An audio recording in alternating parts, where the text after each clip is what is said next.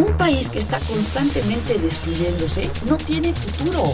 Va a estar marcada fundamentalmente por una recesión de la economía mundial. Yo hablo del autoritarismo hasta nuestros días. Radio UNAM. Radio UNAM. Y la Facultad de Ciencias Políticas y Sociales presentan Tiempo de análisis. Me parece que tienen que darnos ya respuestas concretas. No se puede echar a andar la reforma electoral tal y como está planteada. Tenemos que seguir luchando por defender la libertad de expresión. Un espacio radiofónico donde con tu voz construyes el debate. Tiempo de análisis. Muy buenas noches. Les saluda Carlos Correa. Esto es Tiempo de Análisis, programa radiofónico de la Facultad de Ciencias Políticas y Sociales. Y estamos transmitiendo a través del 860 de AM y vía internet en www.radiounam.unam.mx. Les recuerdo nuestros teléfonos en cabina, que son el 5536 8989 y la alada sin costo, sin costo 01800 505 2688.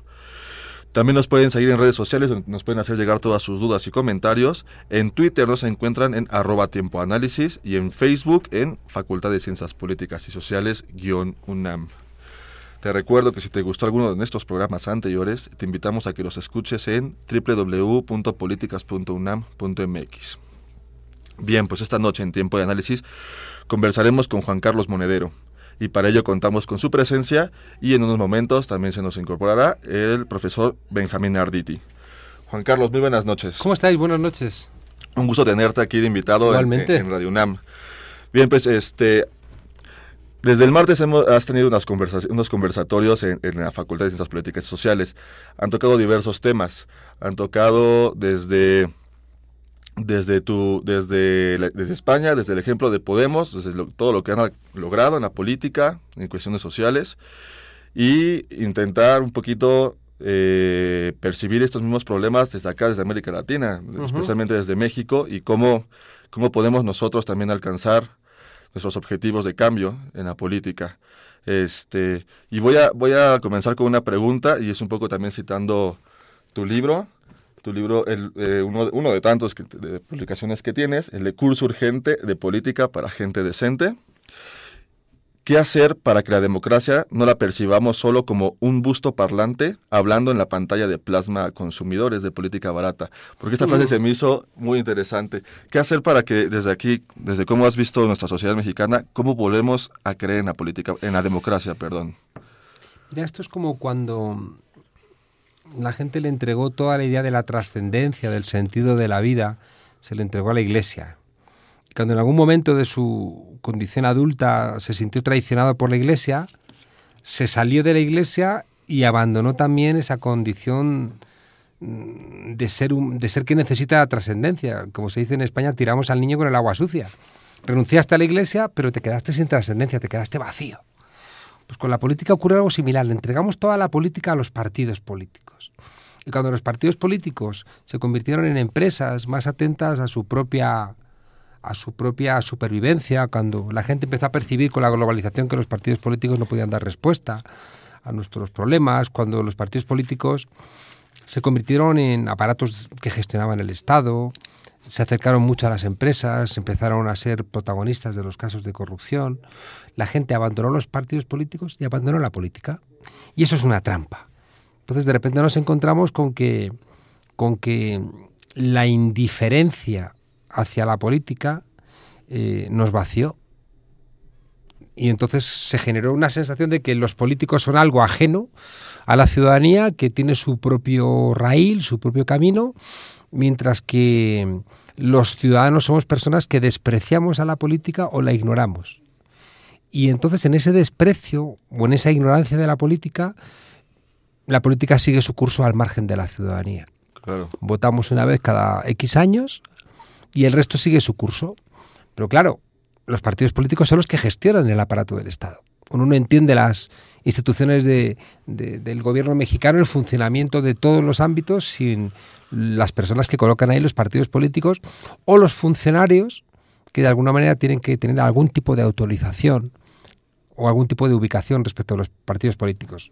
Vamos, que la conclusión final es que los partidos que eran herramientas nuestras para, para, para, intentar agregar intereses, para intentar encontrar soluciones colectivas, para intentar eh, bueno, confrontar respuestas a los problemas que tiene una sociedad, se convirtieron en como en excrecencias, en cosas ajenas a las que insultamos, despreciamos, pero obedecemos. Claro.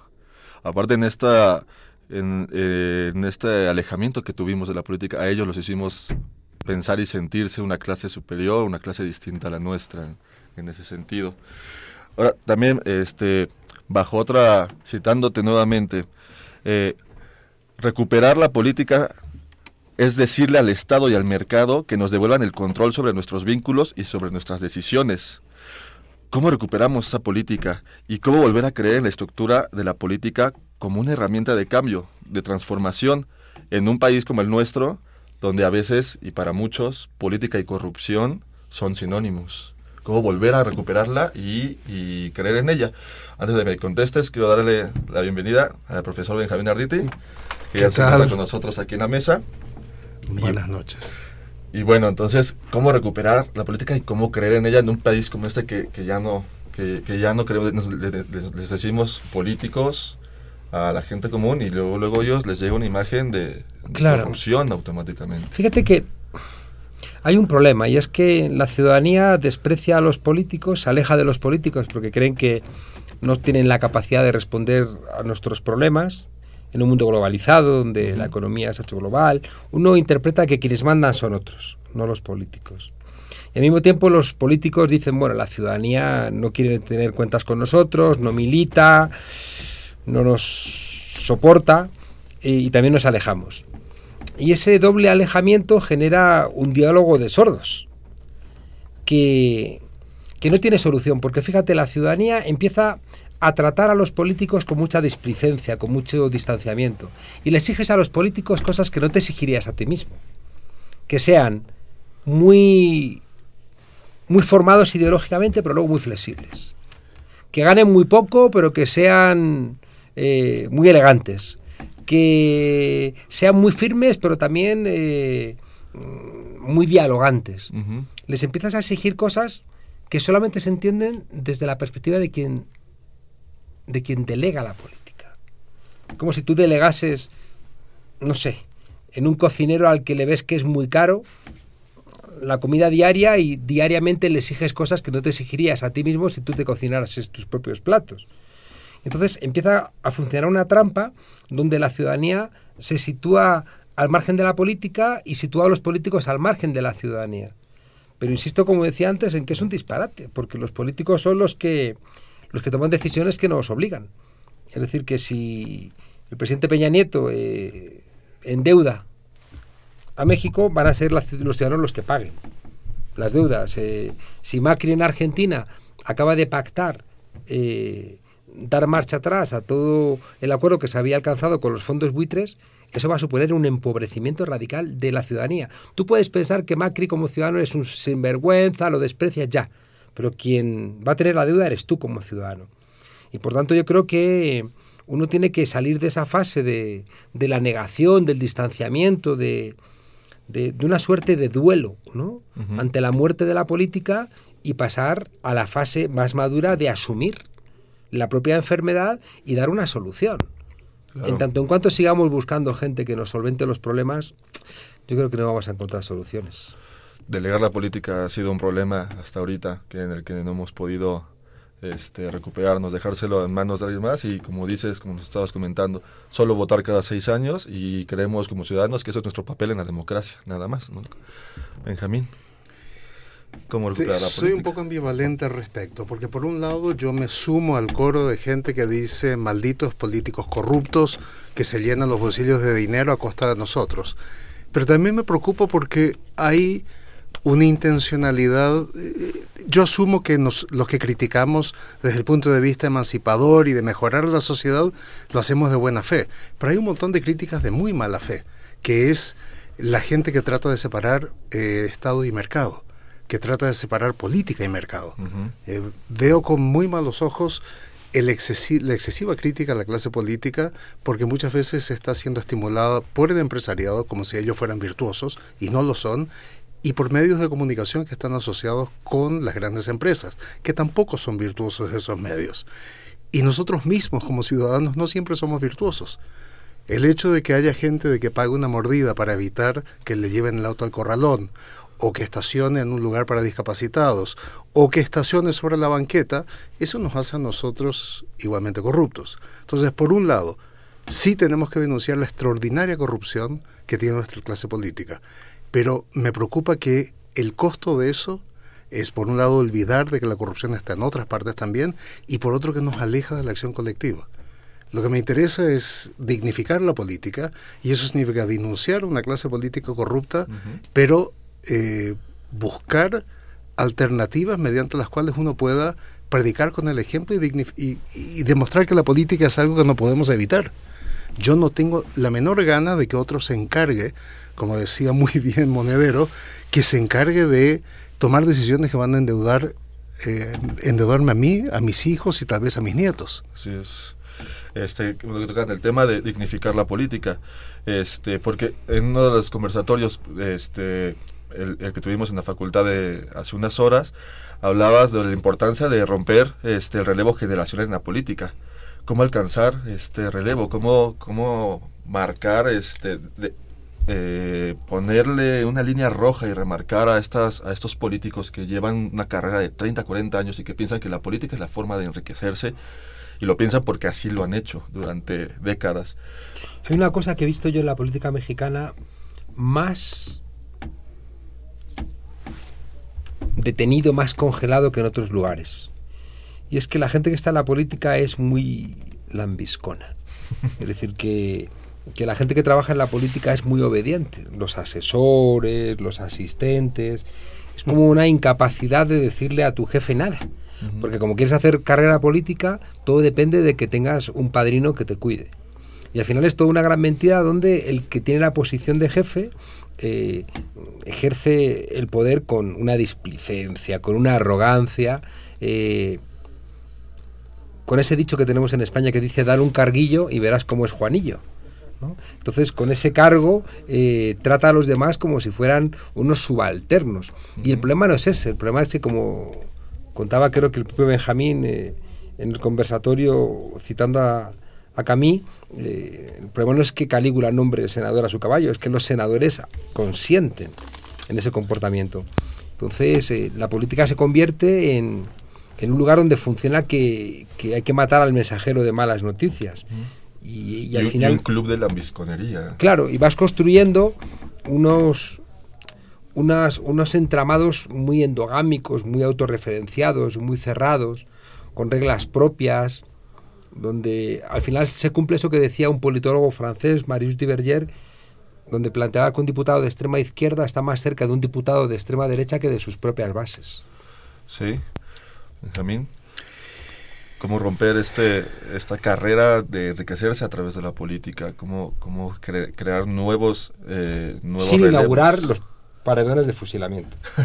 Eso hemos dicho que ya no. pasa por mi cabeza. confieso, no, confieso que eso pasa por mi cabeza. Ejecuciones públicas, sumarias o algo por el estilo. Azotes, azotes en, las plazas. No lo había pensado, pero me atrae la idea.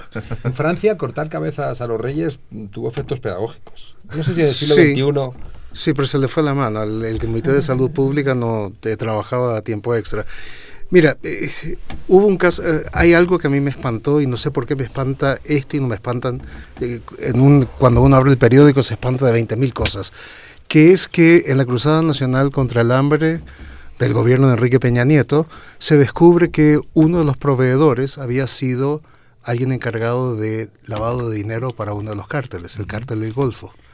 Entonces yo digo, ¿cómo puede ser? Pero ¿cómo puede ser? Al día siguiente, que fue ayer, leí otra noticia que es que el gobierno le entrega 320 millones de pesos anuales a Carlos Romero de Champs, que es un senador del PRI y el líder de los trabajadores de Pemex.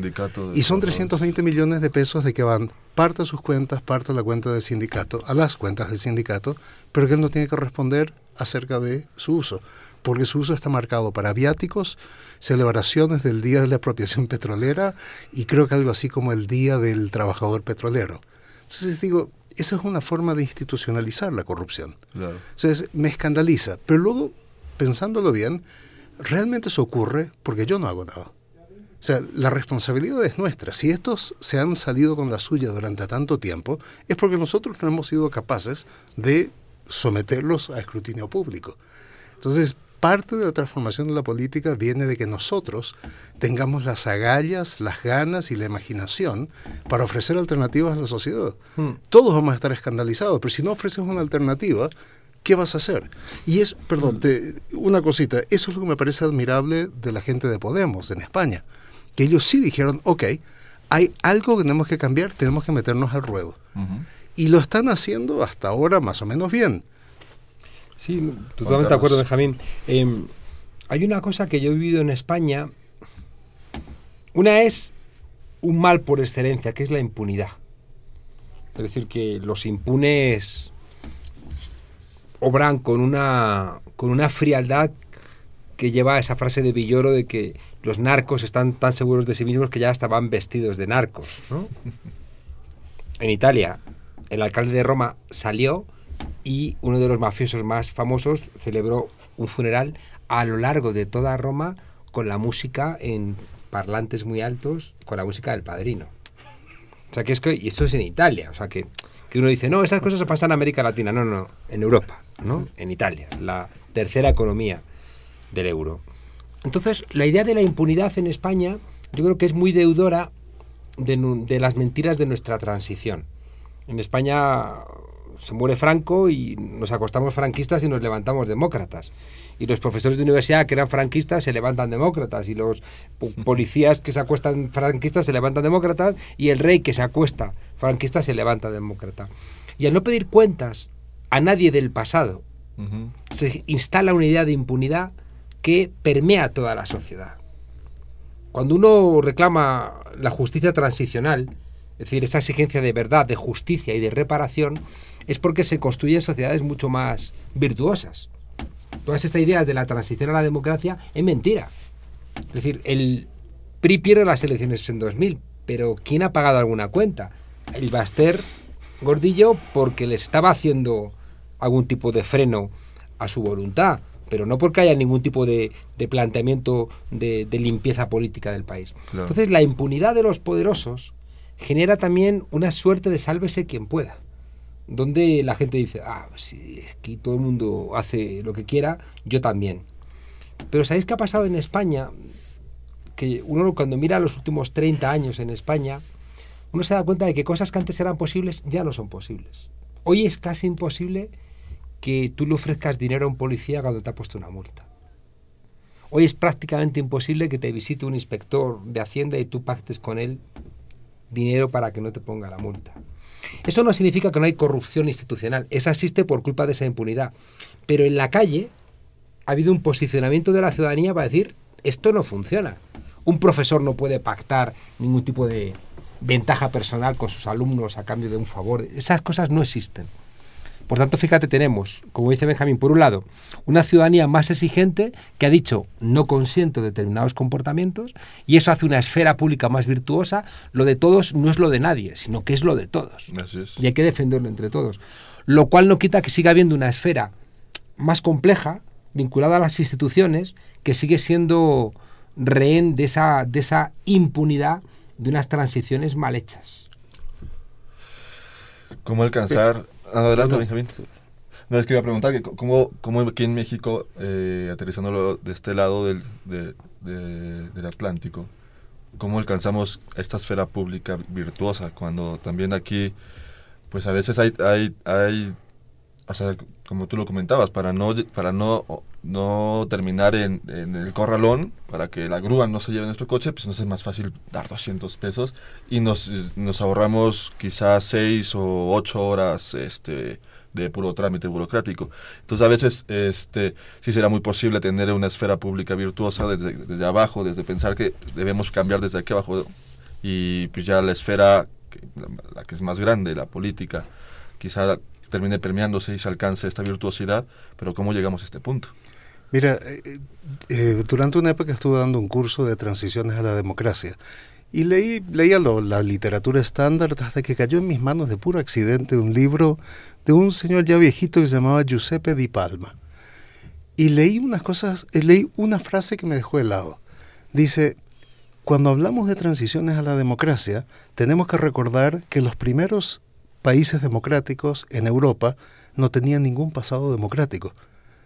El paso del liberalismo predemocrático a un liberalismo democrático fue hecho por lo general con muy pocos demócratas.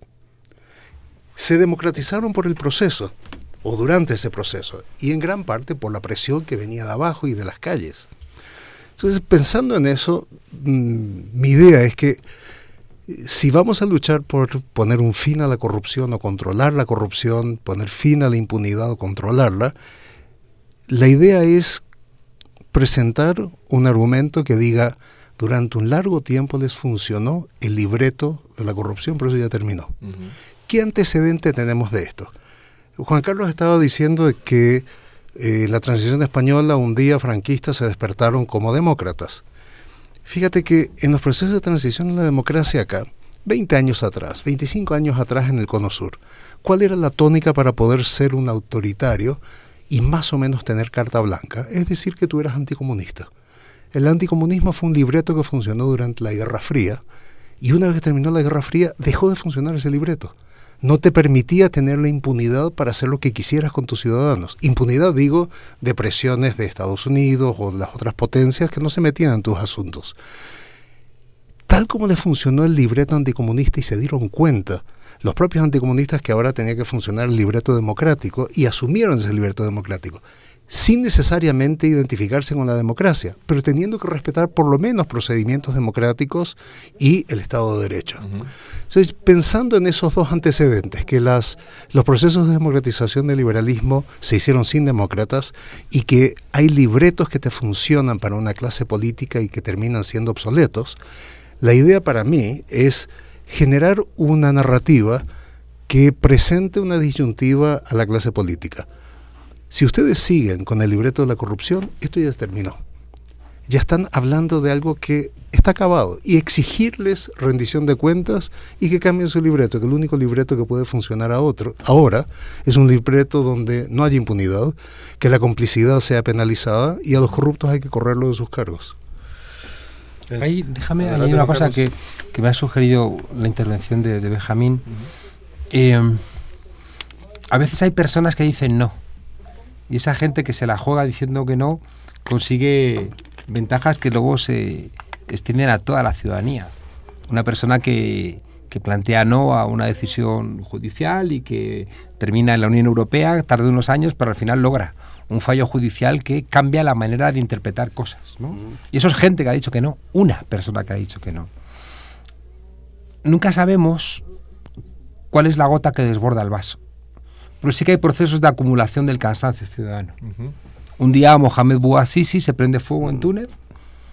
Y no sería el primero, pero de repente ese muchacho que le quitan el tarantín con fruta, se cansa, se prende fuego y comienza la revolución en Túnez y arranca las revoluciones árabes.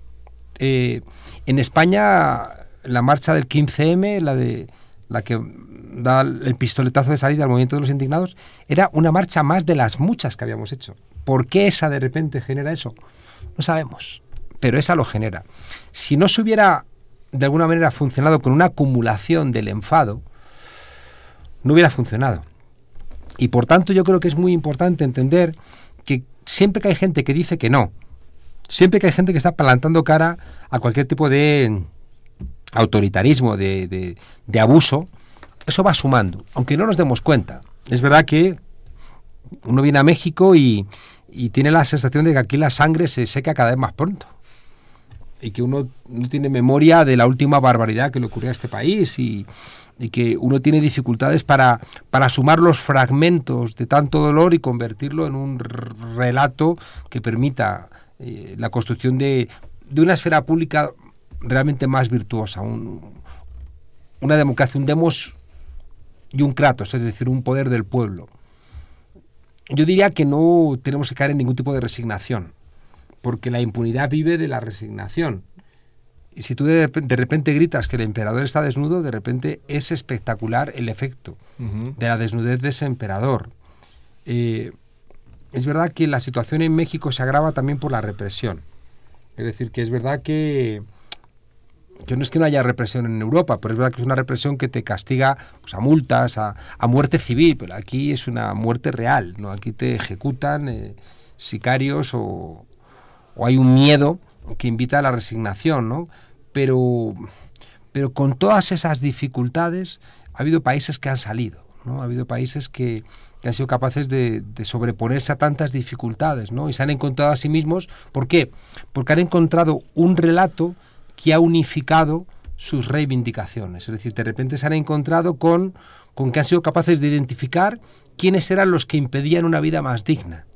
Y en ese proceso de identificación han construido un nosotros, que yo creo que México no es tan complicado, porque en México tenéis una ventaja respecto de otros países, y es que tenéis una, una comunidad nacional que no pertenece a la oligarquía ni a los ricos. México es un producto colectivo, y en nombre de ese México, yo creo que existe la posibilidad de construir, ya digo, una, una referencia más exigente. Este, en esta sociedad, como, como menciona eh, Juan Carlos, eh, podemos encontrar un, un, espacio común para todos, pero a veces se siente muy diversa la sociedad. A veces cuando intentamos encontrar o buscar este espacio en común, este diálogo común con todos, nos damos cuenta que hay varias sociedades, eh, o sea, es una sociedad muy diversa la mexicana. Este, ¿Por qué no hemos encontrado aún ese espacio en común desde, los, desde la sociedad?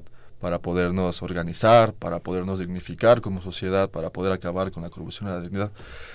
Este, parece que por momentos históricos, por momentos hemos encontrado un espacio común entre todos donde eh, ahí podemos estar, donde podemos marchar en las calles, este, pero que, pero a veces se nos, se nos va de las manos, como dice Juan Carlos, parece que la sangre se seca muy rápido aquí en México. Este, tenemos, a veces olvidamos muy rápido, este, hay, habemos personas que aún tenemos muy presente este, la desaparición forzada de los 43 normalistas, pero pareciera que para otra parte de la sociedad mexicana eso, eso ya no pertenece al 2016, ya no nos importa, pero estamos en otras cosas. ¿Cómo luchar con esta diversidad, a veces esta pluralidad que tenemos en la sociedad mexicana? Yo no estoy seguro que se pueda encontrar un espacio público unificado. De hecho, tengo serias sospechas de que eso no vamos a encontrar. Los momentos de comunidad son siempre momentos fugaces eh, en nuestra vida. E incluso cuando creemos que somos parte de una comunidad imaginada, para usar la expresión de, Benedict Anderson, eh, no nos engañemos, no hay comunidades que sean omnicomprensivas. Mira, me recuerdo también estar en la marcha de clausura del, del no en el plebiscito chileno que forzó a que Pinochet llame a elecciones. Y me acuerdo que éramos, se estimaba que había un millón de personas. Entonces si hay un millón de personas en Santiago de Chile marchando, significa que hay masas de gente que están felices de desembarazarse de la dictadura. Y así fue. Pero no hay que olvidarse que hay un 43 a 44% de la población que votó por el sí. Es decir, votó por darle continuidad a Pinochet por otros ocho años. Y hasta ahora, esto fue en 1985, estamos hablando de 30 años después, 30, casi 31 años después, sigue habiendo esa división en la sociedad chilena, que las fuerzas reaccionarias o conservadoras que simpatizaron y apoyaron a Pinochet sigue estando entre el 40 y el 44% de la población nacional. Entonces me pregunto si, si buscar ese espacio de la comunidad, de, de todos estamos ahí, es realmente algo que está en nuestras cabezas y, y que no se puede realmente llevar a la práctica. Eh, vamos a estar condenados a estas comunidades diferenciadas con la idea de que cualquiera pudiera, eh, si vamos a hablar de algún tipo de comunidad o espacio público democrático, libre, igualitario, simplemente como una posibilidad abierta para todos, pero no, no va a haber ese espacio compartido de todos. Sí, es verdad que, que, esa tarea la han hecho los partidos políticos. De alguna manera, los partidos políticos en la contienda electoral eh, sumaban la voluntad colectiva. Es decir, que de alguna manera la nación decíamos que se representaba según la teoría liberal en el Parlamento porque bueno de esa discusión electoral entre diferentes partidos políticos donde votaba en caso de Europa puede votar el 70% de la gente a veces el 75% que son muchos no de alguna manera ahí había una discusión de la nación y el resultado final era hay la nación ha opinado, ¿no? Que hay una parte de, mentira, hay una parte de, construcción falaz, pero que más o menos ha funcionado. Claro, cuando los partidos políticos dejan de entenderse como, como sujetos que realmente te representan en términos identitarios, eso desaparece. Y yo creo que entonces habría que recuperar ese planteamiento de, de, los padres constitucionales norteamericanos cuando decían que cada generación tiene que discutir su contrato social. Es decir, que cada 15 años hay que discutir la Constitución. Es decir, que hay que hacer un esfuerzo de, debate de cuáles son las bases de, discusión de nuestro contrato social. Por ejemplo, uno se queda muy de piedra cuando lee la Declaración Universal de los Derechos Humanos del 48 y dice que el mes de vacaciones es un derecho humano. Claro, si tú eso no lo debates, no lo discutes, eh, no lo bajas a las aulas, a las calles, a la panadería, te olvidas. Y de alguna manera esa desmemoria te obliga a, reempezar casi de cero. Decía Walter Benjamin, un autor que nos gusta por su heterodoxia, que si los pueblos recordaran los orígenes revolucionarios de los parlamentos, no sé, habrían convertido en la caricatura en la que se han convertido. Entonces yo creo que, que esa idea que decimos de que, de que participar es trabajar de más, hay que recuperarlo. Y a lo mejor quizá si la parte de participación no nos la quitáramos de nuestro ocio, sino que nos la quitáramos del trabajo, igual la gente estaría más dispuesta a dedicar dos horas al día a discutir las cosas colectivas. Cosa que yo he visto, por ejemplo, en cooperativas en el norte de España, donde la jornada laboral se acorta para que los trabajadores tengan 45 minutos para debatir lo que quieran.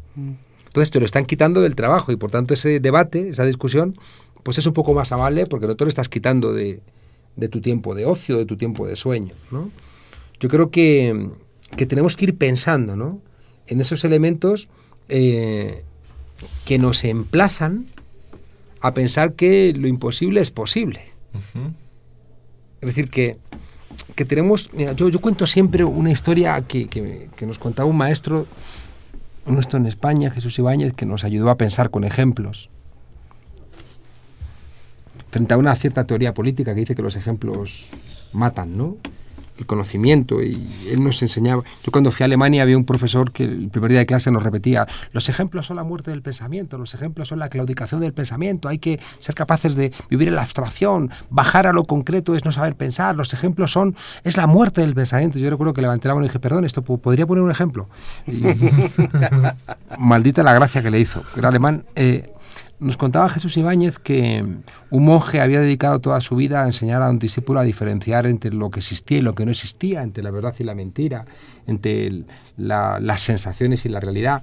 Y llegó el día de la última lección y le llamó al salón de los pasos perdidos y le puso una recia vara de almendro encima de la cabeza y le dijo, si me dices que esta vara no existe, te daré con ella en la cabeza.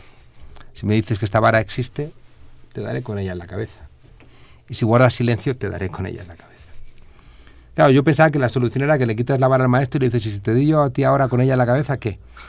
Pero mi maestro, que era más listo que yo, decía, no, la conclusión es que cuando algo es necesario e imposible, tienes que inventar una nueva dimensión. Si es necesario que no te den con el palo en la cabeza, pero es imposible con las reglas que te han marcado, o te inventas una nueva dimensión o te dan con el palo en la cabeza. En ese sentido yo creo que tenemos que hacer un esfuerzo de no asumir resignadamente lo que existe. Stiglitz, ¿por qué ha sido un premio Nobel tan estremecedor, porque ha dicho todos los presupuestos de la economía neoliberal son mentira. Y que cuando le dan el golpe de Estado a, Salvador Allende, que marca el fin del modelo keynesiano y el inicio del neoliberalismo, y tienen que dar un golpe de Estado a Salvador Allende para que no se invente un socialismo con rostro humano que impugne el modelo neoliberal que se va a poner en marcha, y esa es la razón del golpe de Estado, llama a Milton Friedman, el discípulo de Hayek. ¿A quién le dan el premio Nobel en el año 74? A Hayek. ¿A quién se lo dan dos años después? A Milton Friedman. Y durante casi 20 años, premios Nobel de Economía justificando cosas que son mentiras. Abre las fronteras y te va a ir genial. Por las narices. Baja los impuestos que los ricos van a invertir más. Ya. Paga menos salarios a los trabajadores que se va a generar el empleo. Mentira.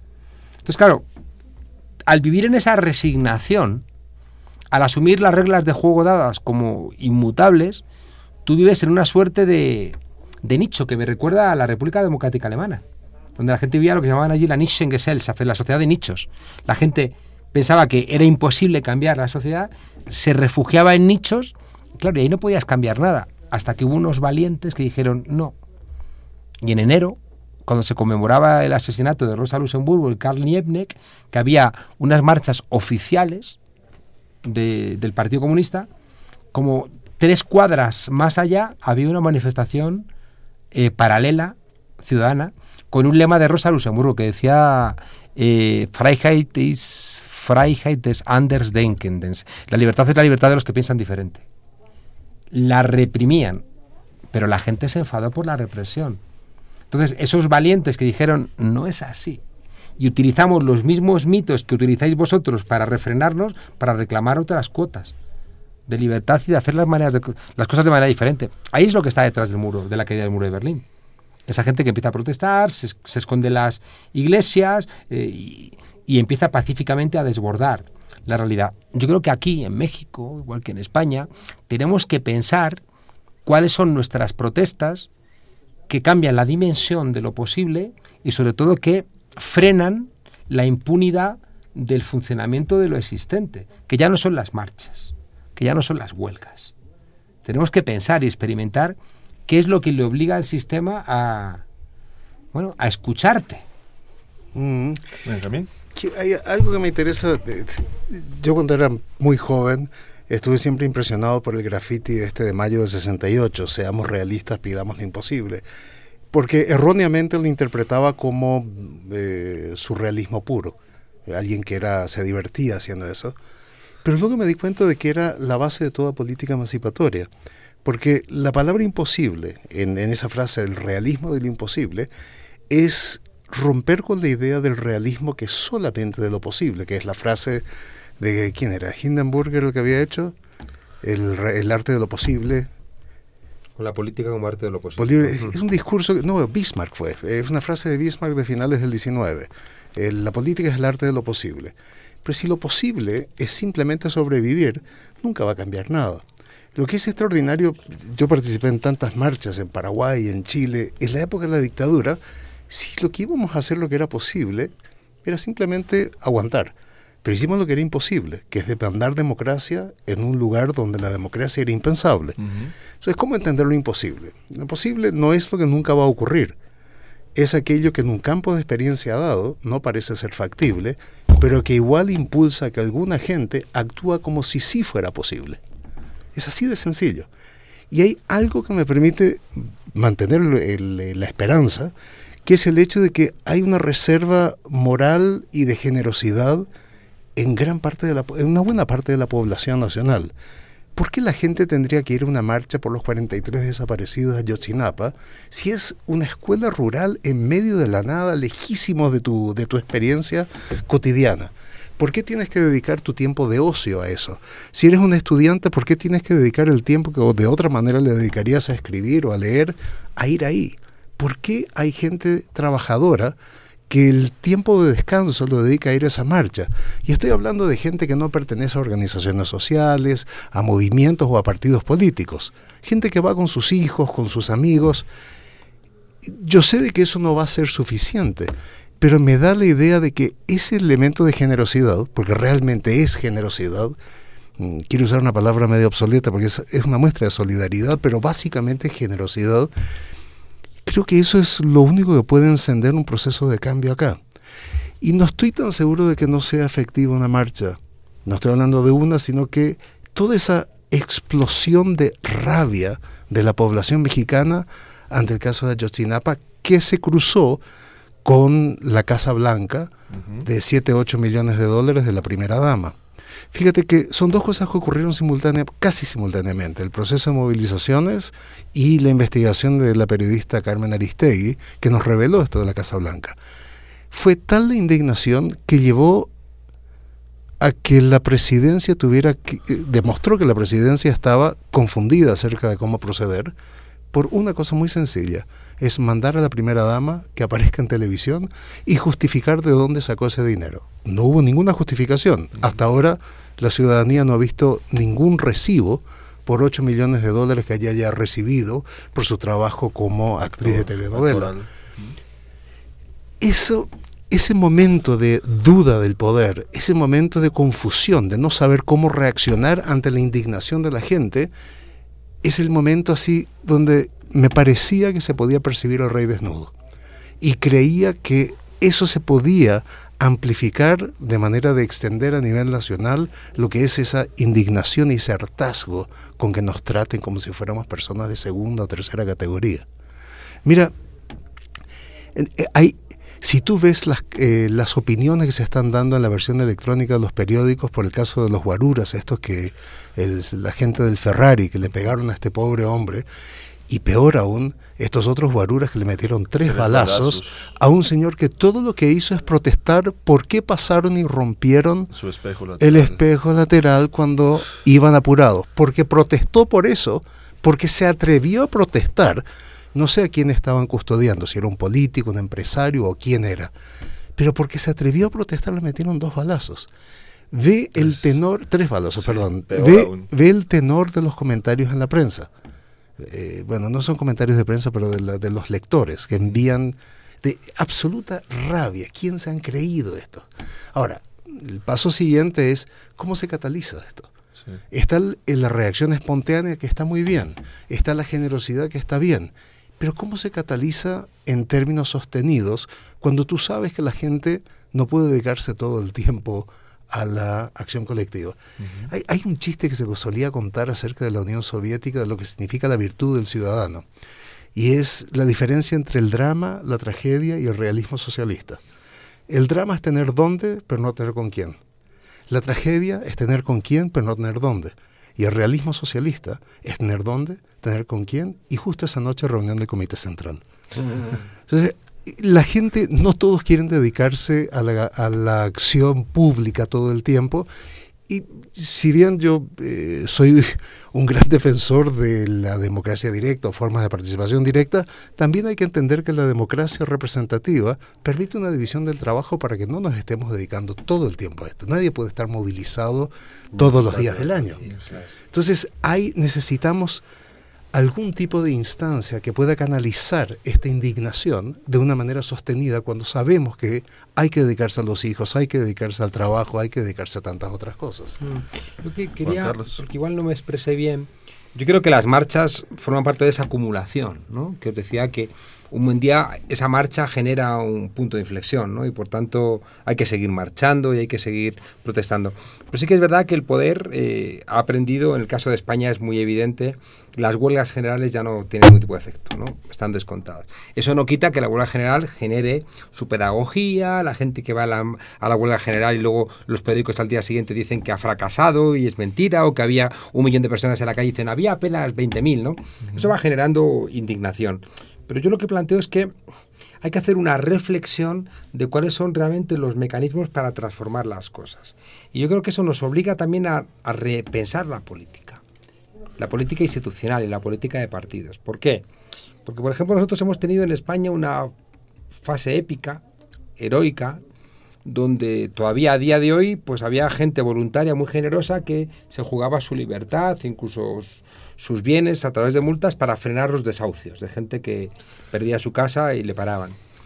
Cuando nosotros ponemos en marcha Podemos, eh, o cuando llega Ada Colau, que era precisamente la, presidenta de la plataforma de afectados por, las hipotecas, la, plataforma por excelencia de lucha contra los desahucios, cuando llega al Parlamento, perdón, al Ayuntamiento de Barcelona, la idea es es que consigo más haciendo una ley. Es que no hace falta que esté la gente poniendo el cuerpo para que la policía no desaloje a una señora, a una familia que no tiene recursos, sino que si hago una ley, voy a conseguir que esto no ocurra.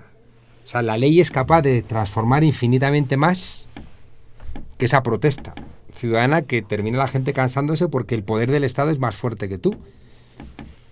¿Qué ocurre? Que, que en los parlamentos no hay épica que los parlamentos se aburren, que los parlamentos no tienen esa, esa capacidad de, de generarte una respuesta generosa que si la encuentras cuando marchas, cuando haces acción colectiva, cuando haces acción directa, ¿no? Lo cual nos emplaza a lo mejor a que tenemos que volver a hacer los parlamentos épicos. Y que ocurrió hace un par de semanas en España, era la primera intervención de Podemos en el Parlamento y la intervención de Pablo Iglesias generó un revuelo porque volvió a hablar de política. Y de repente el Parlamento volvió a interesar a los españoles. Porque escuchabas cosas ahí que dices, es que hacía mucho tiempo que no escuchaba. este tipo de cuestiones. ¿no? O sea, lo que quería trasladar es que cualquier tipo de protesta, yo creo que no tenemos modelos alternativos, pero lo que sí que sabemos es lo que no queremos. Yo siempre digo que cada vez que alguien no quiere algo y no lo quiere para sí, sino que no lo quiere en términos colectivos, es una tesela, que es una de las pececitas del mosaico que tú lo pones en la pared. El dibujo va a estar al final, cuando toda esa gente que están diciendo no, y es donde se van a juntar. Todas esas peleas cuando el dibujo cobre sentido, ¿no? Y por eso es muy importante todo ese tipo de protestas, no caer en la resignación. Pero yo lo que plantearía es que necesitamos que la política institucional se contamine de calle, se contamine de épica, se contamine de, de cotidianidad, que se desburocratice, que, que, se haga menos administrativista, que sea menos rehén de, de, los, de la tela de araña de la burocracia. Y también es muy importante que la gente que protesta, sea en una universidad, en una escuela normal, eh, en una delegación, que esa gente tenga la vista de lo político. Yo creo que el modelo neoliberal ha triunfado en la medida en que nos ha fragmentado, en la medida en que nos ofrece libros de autoayuda como solución a los problemas que deben ser colectivos. Nos vende un sueño. Nos vende el sueño del consumismo como el gran articulador social, eh, nos, nos, nos, borra la memoria, nos hace que vivamos en un presente continuo y en, esa, en ese borrar la memoria, la única memoria que existe es la que te repiten todos los días los medios de comunicación, en una suerte de, de repetición constante de mensajes vacíos, pero que dan la sensación de, de la construcción de un relato, ¿no? Uf, estamos un poco...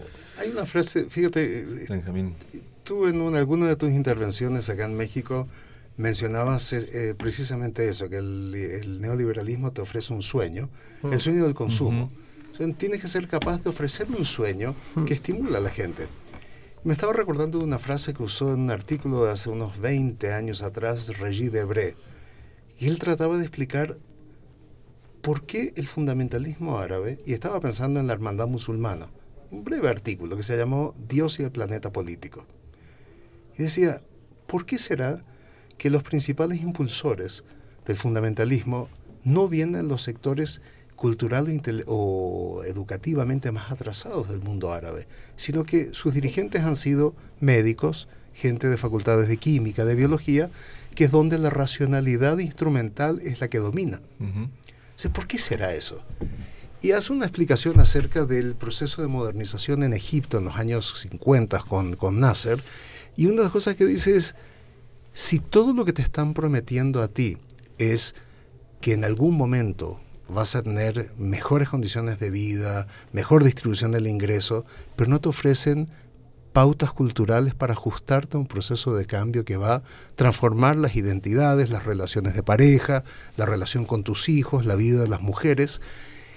Si no te ofrecen nada a cambio, no te va a funcionar. Y entonces acuña frase, una frase y dice, al final se descubre que la religión no es tanto el opio de los pueblos como la vitamina de los débiles. Yo discrepo en la palabra débiles, porque la gente no es débil cuando necesita creer en un sueño. Creer en un sueño no lo haces porque seas débil, sino que es una forma, es una narrativa para dar sentido de tu existencia. Para rearmarte. Es, eh, necesitas narrativas que den sentido a lo que está ocurriendo. Y para eso estamos bastante lejos de poder competir con la narrativa del consumo, que es mucho más conveniente. la narrativa de los centros comerciales, que es el lugar de la felicidad, el lugar de la salida de los adolescentes. Necesitamos una alternativa a eso para que la gente esté dispuesta a eh, seguir siendo generosa y extender esa generosidad para cambiar este país. Dice Jameson que es más fácil imaginar el fin del mundo que el fin del capitalismo. Es decir, que tú te imaginas que cae un meteorito y, manda todo al carajo. Eh, el fin del capitalismo como que nos cuesta imaginar cómo se articulaba, porque, porque hemos vivido, o sea, el pez solamente sabe lo que es el agua cuando sale del agua, ¿no? Si no, no tiene conciencia de, de dónde está nadando. Tú dabas un ejemplo en uno de los conversatorios, de hecho, que eh, eh, se han alcanzado ciertos objetivos. Este, por ejemplo, Evo logró romper este sueño con otro sueño. O sea, tenemos que romper el gran sueño del capitalismo creando otro sueño. Hay como dos posibilidades, ¿no? Una es, lo planteaba Benjamín hace un momento, un graffiti que vi en Buenos Aires que decía, no sabía que era imposible, fue y lo hizo. Es decir, no hay una interiorización de la imposibilidad y por tanto eso te permite romper esquemas, ¿no? Entonces, y al tiempo de que esa ignorancia, ¿no? Eh, en América Latina, pues Chávez no sabía que la revolución se hace con la clase obrera y entonces fue la hizo con lo que tenía. O sea, con militares, con indígenas, con mujeres, con cristianos de base, con lo que hubiera a mano. ¿no? si hubiera sabido que las revoluciones solo se hacen con clase obrera, diría, vamos a esperar que las condiciones estén maduras. Tanto cuanto las condiciones objetivas no estén preparadas. Entonces, bueno, hay una parte de la ignorancia de lo que te frena, ¿no? Y el otro planteamiento también es verdad, es ir, es ir organizando la rabia, ¿no? es ir organizando la, la necesidad ¿no? de un modelo alternativo. Romper esta idea de que tenemos que a veces la política o la realidad en la que estamos parece un ente monolítico que siempre ha estado así y que nunca va a cambiar. O tenemos que romper estas, y tú lo mencionabas citándote a ti, romper estas cárceles mentales que, nos, que nosotros mismos nos vamos creando. ¿no? O cuando de repente en España Podemos saca 5 millones de votos, eh, lo que parecían pequeñas grietas se convierten en fisuras enormes, que descolocan, descolocan brutalmente al sistema. O sea, uno mira el diario El País y uno le avergüenza. Una cosa que, que educó a una generación, no solamente en España, ¿no? que era un periódico de los más serios del mundo. Hoy lo lees y da un bochorno. O sea, es el mismo periódico que puede eh, justificar las primarias que hizo el Partido Socialdemócrata Alemán para entrar en el gobierno con Angela Merkel y que cuando Pedro Sánchez quiere someter, de hecho lo hace a sus militantes eh, a votación, formar un gobierno, critica en un editorial diciendo que eso es demagogia, populismo. el mismo periódico tiene una inconsistencia que cuando le interesa justificar una gran coalición en Alemania, pero no quiere justificar la posibilidad de un pacto del PSOE con Podemos, dispara. Entonces, y no le importa ser eh, contradictorio. Yo creo que la emergencia electoral de una fuerza política eh, es un disparo en la línea de flotación del sistema. Porque el sistema está pensado para que eh, ocupen las instituciones unas familias que comparten, como si fueran un cártel, una serie de principios y que de repente cuando entra alguien es que no saben qué ocurre. Es decir, que los primeros días de la entrada de Podemos en el Parlamento decían que si, que se olían mal los diputados de Podemos, que si tenían piojos porque que no llevaban corbata, que el hecho de que Carolina Vescasa lleve a, a su hija al Parlamento de repente se convirtió en un escándalo que, que en cambio en el conjunto de España alimentó la reflexión acerca de la conciliación familiar y cómo las mujeres tienen dificultades. ¿No? y que funciona en el caso de Europa por lo que llama algún autor un trasvase global de corazón, es decir, que, las mujeres en España trabajan gracias a que mujeres latinoamericanas dejan aquí a sus hijos y van a cuidar a los hijos de las europeas, locuras de ese tipo, ¿no? Entonces, yo creo que no voy a decir como Mao que, es un tigre de papel, porque no lo es, porque tiene mucha fuerza y mucha capacidad de hacer mucho daño y de matar y de silenciar, pero tampoco es invencible. ¿No? Y de repente cuando entras por las fisuras, eh, bueno, pues hemos visto lo que ha ocurrido en América Latina, los gobiernos de cambio en Venezuela, en México, en Ecuador, en Bolivia, han sacado a 75 millones de personas de la pobreza, que son muchas. Son las mismas que hará gobiernos como el de Macri van a devolver otra vez. Y gobiernos como los nuestros también han estado, se han encargado también de devolver nuevamente a la pobreza. Claro. Este, pero cuando hablamos de representación en, en, la política, pensar en la política como una herramienta de cambio, este, es, aquí por lo menos en México volvemos a caer en la parte de las ideologías, izquierda y derecha. Eh, y que tú comentabas, no podemos hablar de izquierda y derecha, podemos hablar de los de arriba y los de abajo, quizá, pero de izquierda y derecha a veces es más complicado. Pero a veces hablamos de varias izquierdas, como, si con este no quiero yo jugar a las canicas, con este yo no me voy a ir a la marcha porque este de izquierda ya terminó. Entonces, este, entonces hay que creer en las personas, no podemos desfragmentarnos de esta forma. Necesitamos categorías para pensarnos, necesitamos ideologías, es decir, necesitamos lecturas globales para entendernos, porque si no, sin mapas no podemos caminar. Los mapas mienten, pero necesitamos mapas. En el caso de Europa, el eje derecha-izquierda es que no funciona. Porque la izquierda no tiene ya plan alternativo. La izquierda ha abrazado todos los presupuestos. La derecha, todos. Y la única diferencia entre la izquierda y la derecha en Europa es, quizá, en tiempos de bonanza económica, dos puntos más, tres puntos más de gasto social. Lo demás, salvo en el caso de España, que tenemos una derecha como franquista todavía, ¿no? Contraria a las libertades públicas y contraria al matrimonio homosexual. Pero no son cosas tan relevantes. digamos que las grandes políticas las votan juntos el Partido Socialista y el Partido Popular. Prácticamente el 80% de las leyes y las otras 20% no son tan sustanciales. ¿no? Entonces, yo creo que, tenemos que reinventar ideologías. En, México yo creo que, esta mañana en un conservatorio, en el conversatorio, eh, hay gente que decía, es que la idea de izquierda en México significa. Lo que pasa es que yo creo que son significaciones viejas. Es decir, que yo esta mañana como provocando le decía a la gente, dime qué canción tiene la izquierda nueva en México. Si sigue cantando El pueblo unido jamás será vencido. Le sigues poniendo retratos del Che Guevara. ¿Qué pasa? ¿Que no ha habido en los últimos 50 años ninguna referencia de la izquierda para sustituir a los viejos mitos? Estamos como en la Unión Soviética que tenían que seguir viviendo de la Revolución de Octubre o después de la lucha contra los nazis. Yo creo que esa es una, incapacidad de una izquierda que sigue siendo muy nostálgica, que sigue siendo muy rehén de, imaginarios y sobre todo que solamente sirve para justificar biografías. En España es un dato muy espectacular. Al Partido Socialista y al Partido Popular le vota gente que vive en zonas rurales, con pocos estudios y mayor de 65 años sea, que está habiendo una fisura generacional muy fuerte, que me temo que también existe en México. Pero, a ver, no estoy tan seguro si se usa la distinción acá en México tanto de izquierda o de derecha, excepto entre aquellos que pertenecen a pequeños grupos de militantes más que de activistas.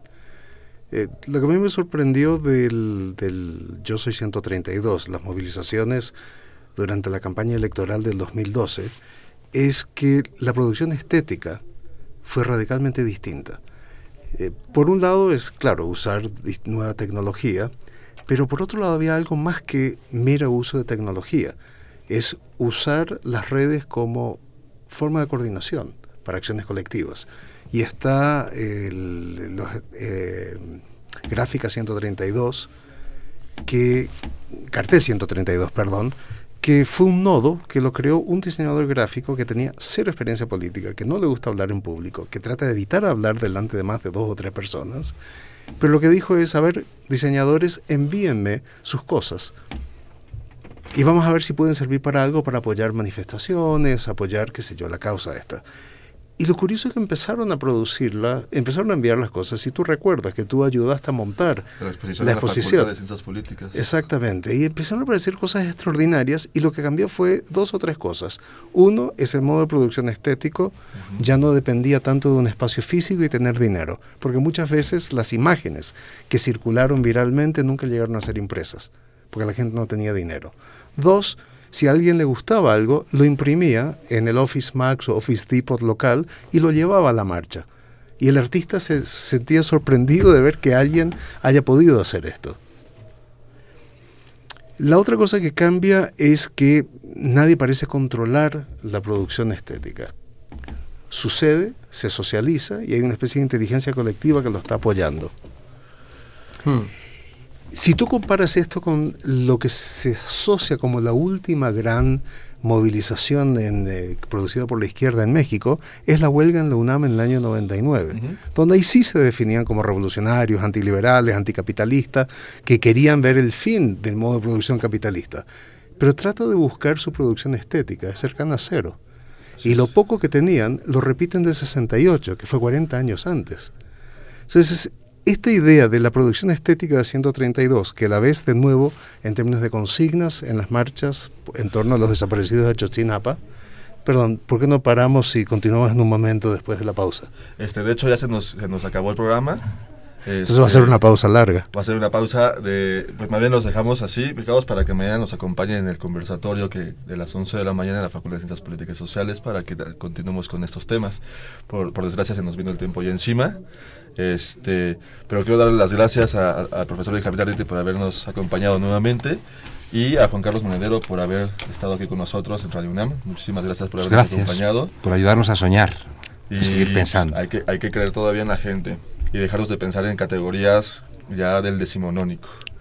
Este, pues gracias por sintonizarnos y les recuerdo que tenemos una cita el próximo miércoles en punto de las 8 de la noche por el 860 de AM o por internet en www.radiounam.unam.mx. Eh, no te olvides seguirnos vía Twitter en arroba tiempo análisis y en Facebook en Facultad de Ciencias Políticas y Sociales-UNAM y también que escuches nuestras emisiones pasadas a través de www.políticas.unam.mx. Este programa es producido por la Coordinación de Extensión Universitaria de la Facultad de Ciencias Políticas y Sociales a cargo de Roberto Ceguera, Coordinación de Producción Claudio Loredo, en la producción Guillermo Pineda, estuvo en la cabina de operación Humberto Sánchez Castrejón, continuidad Tania Nicanor y se despide de ustedes Carlos Corres Cajadillo. Muy buenas noches. Esto fue Tiempo de Análisis. Tiempo de Análisis. Una coproducción de Radio UNAM y la Coordinación de Extensión Universitaria de la Facultad de Ciencias Políticas y Sociales.